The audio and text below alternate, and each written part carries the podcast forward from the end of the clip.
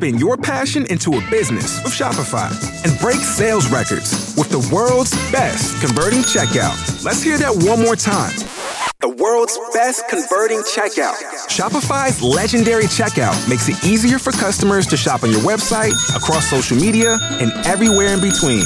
Now that's music to your ears. Any way you spin it, you can be a smash hit with Shopify. Start your dollar a month trial today at shopify.com slash records.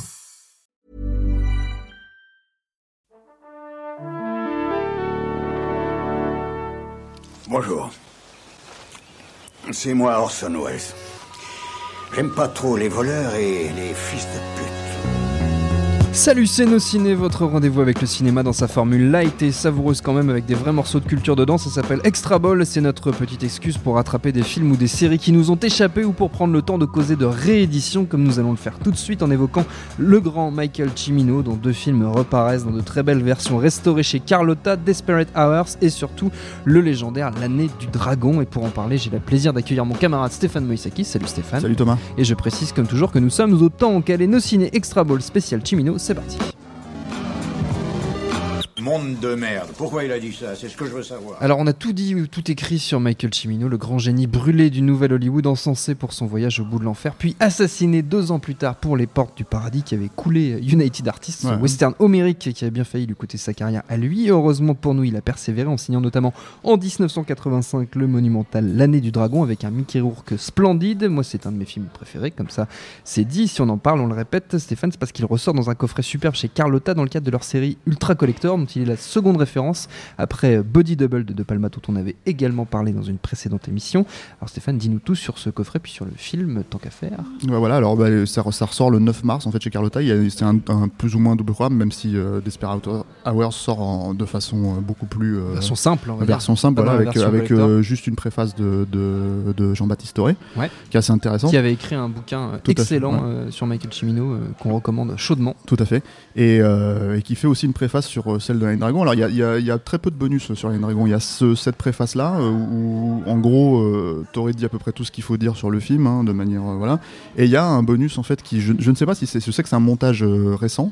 mais je ne sais pas si les, propos en fait de Chimino sont récents. C'est comme un espèce de digeste de, de, de commentaire audio sur lequel euh, Chimino revient sur des éléments clés euh, de, de, de la confection de Line Dragon. D'accord. Alors effectivement, comme tu l'as remis en, en contexte, ce qui est très intéressant avec Michael Cimino, c'est qu'au moment où il a fait la du Dragon, c'est qu'il était tricard à Hollywood Fini. à cause de- des Portes du Paradis. Euh, comme l'explique Toré dans, dans, les, dans les bonus, en fait, il a, il a fait un peu de, de boulot de, hum, script doctor parce Ouais. qu'il était scénariste à la il base. n'est hein, pas il a- crédité sur plein de films voilà. sur lesquels il a bossé. Il a, il a, il a, il il est revenu en fait travailler avec Oliver Stone, avec lequel pour lequel il devait réaliser à la base Midnight Express. En fait, Oliver Stone voulait absolument euh, que, que s'en réalise, euh, Ouais. réalise Midnight Express, ça s'est pas fait. Mais, euh, mais en fait, Cimino avait tellement aimé le, le- le scénario de Midnight Express qu'il s'est dit je vais reprendre ce scénariste-là. Alors voilà, euh, sur l'année Dragon, c'est c'est, euh, la conjonction entre ces deux, deux personnalités hein, qui se retrouvent là, parce que Oliver Stone à cette époque-là c'était un très très grand scénariste. Il avait, il avait donc écrit Midnight Express, il avait écrit euh, Scarface. Euh, et ce qui est très intéressant avec l'année du dragon, quand, quand tu revois en plus quand tu revois le film aujourd'hui, euh, c'est là où le, le film tient extrêmement bien, au-delà de la mise en scène qui est, qui est, euh, Remarquable. voilà, euh, comme toujours chez Timino, y compris dans Desperate Hours d'ailleurs, même si c'est un film qui est massacré. C'est un film, ouais, c'est un film plus mineur. mineur dire, aussi. oui. C'est que c'est que c'est un film extrêmement bien documenté sur les triades. Alors Chimino insiste là-dessus dans, dans le bonus en fait pour dire qu'à l'époque en fait les triades c'était de l'ordre du mythe presque euh, dans euh, la société américaine. En fait les, les- les gens étaient persuadés que ça n'existait pas, que, que ça n'existait pas à Chinatown. Et que, et que ce que raconte le film, c'est de l'ordre du pur, la pure Fantasme, du pur ouais. fantasme. Et d'ailleurs, le film se fait traiter, enfin comme à chaque fois chez, chez Chimino, il s'est fait, il s'est fait insulter Bien à la sortie du film, il s'est fait traiter, de- il s'est fait raciste. traiter de raciste parce que les gens ont, ont plus ou moins confondu le, le propos du film avec les propos de- de- du personnage qui est interprété par Mickey Rourke, qui effectivement un, un- un- flic euh, raciste euh, qui a un gros problème avec, euh, avec les Asiatiques, et notamment parce qu'il est, c'est un vétéran de la guerre du Vietnam. Exactement. Alors, ce qui est très intéressant, euh, alors, je sais que ça fait un peu formule simple en fait euh, de critique de dire ça, Mais euh, en tout cas, euh, euh, si on prend Voyage au bout de l'enfer, Les Portes du Paradis et, et, et La Nuit Dragon, on peut quand même dire que Michael Cimino, c'est le cinéaste de l'Amérique, et certainement de l'Amérique de cette époque-là. Bien sûr.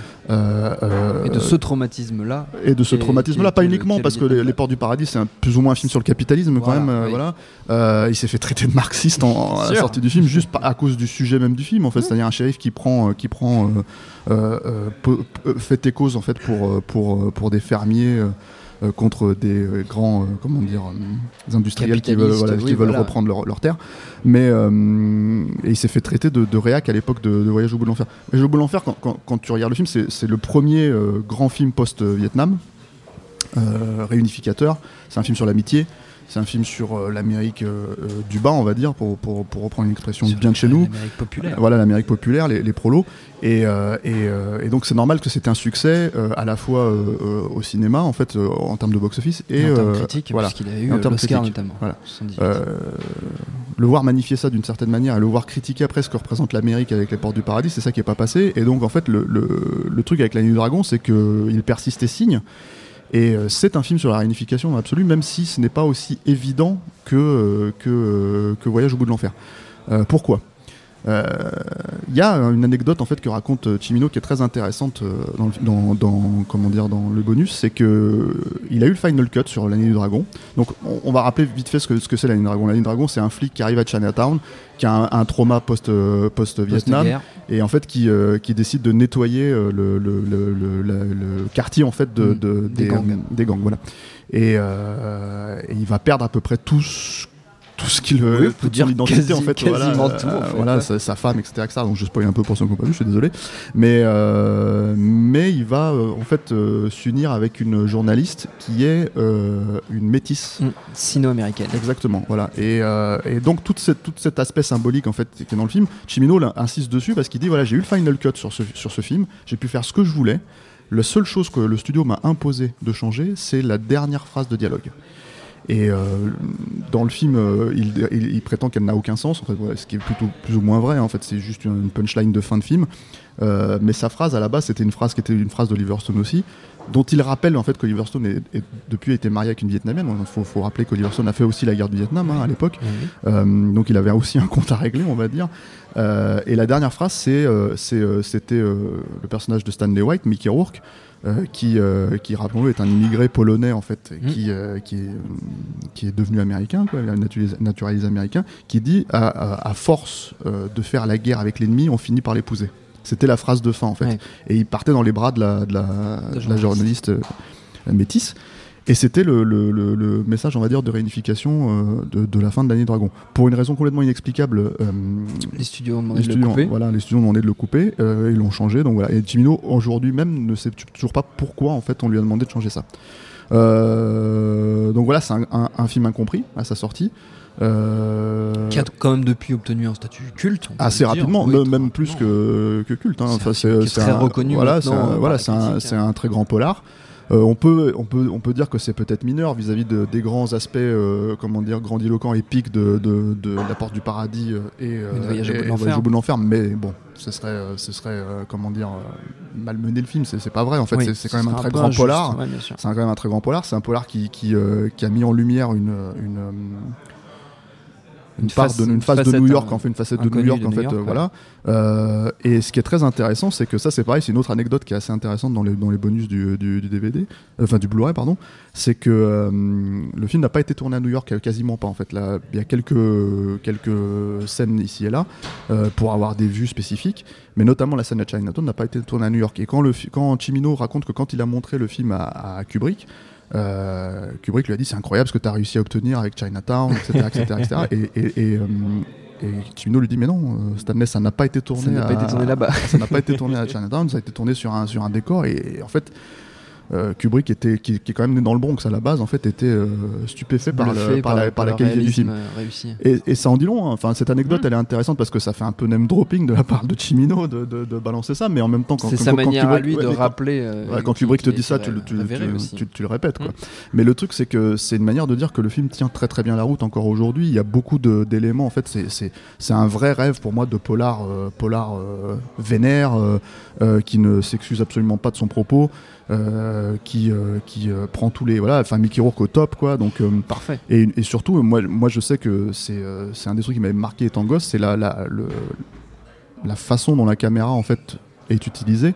Et c'est euh, précisé dans le, dans le générique. euh, c'est Alex Thompson, le chef-op, en fait, c'est chef-op de légende, chef-op de beaucoup de, de, de- de films de Ridley- Scott, qui en fait a non seulement fait la lumière du film, mais a aussi opéré la caméra, en fait, a, a manipulé la caméra sur le plateau.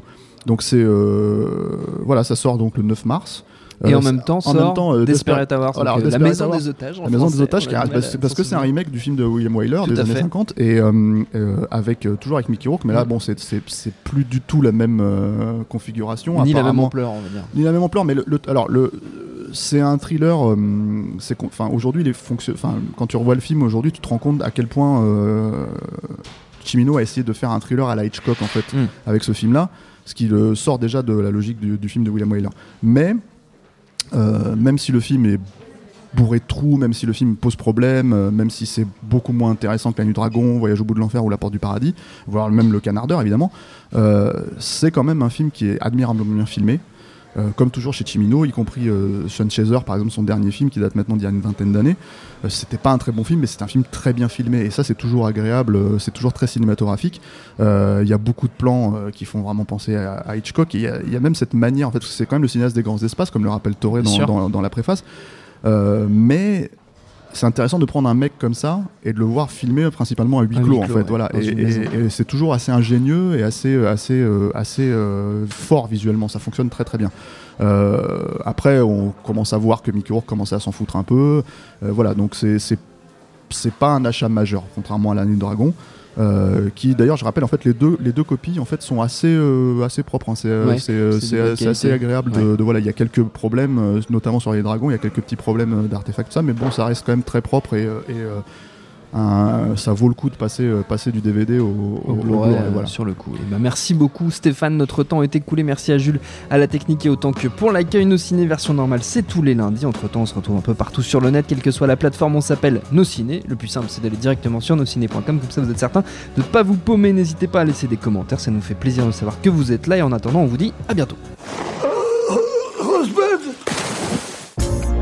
Bonjour, bonsoir à tous, c'est Mehdi Maizy. Vous pouvez me retrouver tous les vendredis aux manettes de No Fun, le podcast musical qui donne de l'amour à William Scheller et à PNL. Disponible sur iTunes, SoundCloud, Deezer, YouTube, Facebook et Twitter. À la semaine prochaine